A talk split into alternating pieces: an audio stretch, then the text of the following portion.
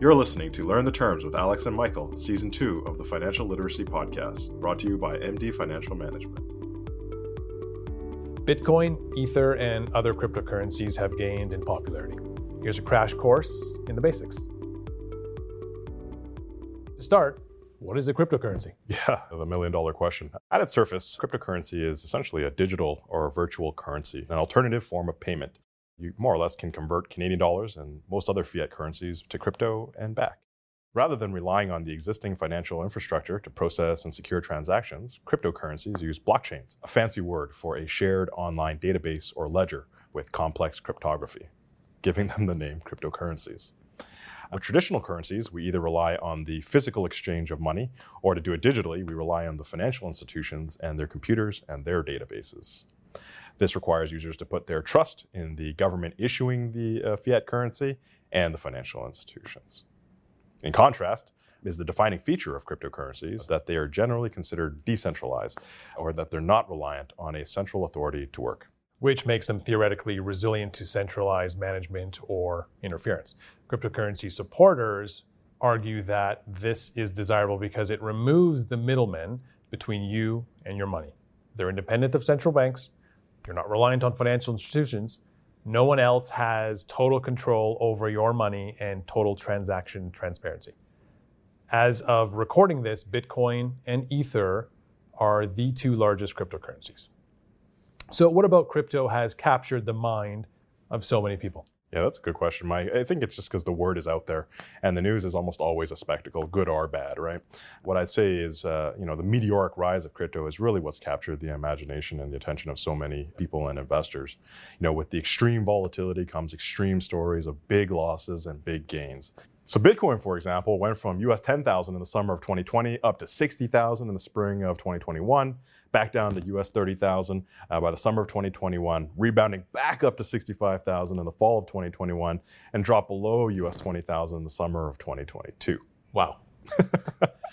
There's also crypto's fair share of quirky stories. We've all heard the story of the fellow that purchased two pizzas for 10,000 Bitcoin in 2010. Those were some pretty expensive pizzas. Or the other fellow who accidentally threw out a hard drive with 7,500 Bitcoin in 2013, who is currently trying to dig up the landfill to find it. All this attention has led to more adoption and increased access, more brokerages, exchanges, etc., which has led to further news and headlines, massive IPOs, regulation, bankruptcies, and more. Why haven't cryptocurrencies entered traditional investment management strategies yet? Well, Mike, I think there's really two main reasons. The first being that you know, investors buy cryptocurrencies in hopes of price appreciation, much like when we buy stocks.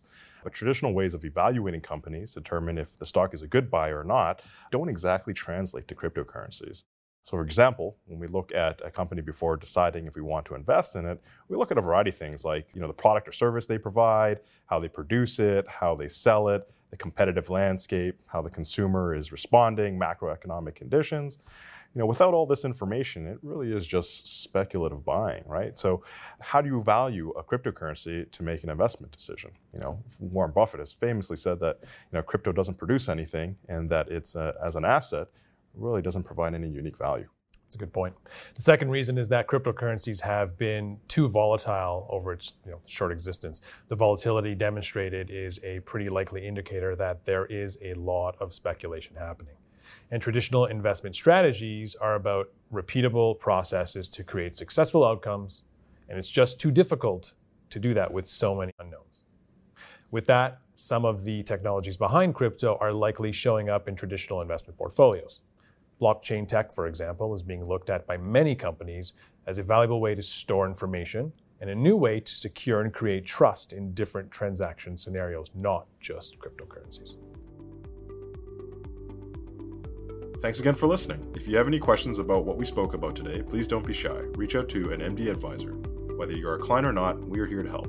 If you like this podcast, please be sure to check out our MD Market Watch podcast for market commentary and more. Also, check out our additional financial literacy content on MD.ca. You'll find blog posts, videos, and much more.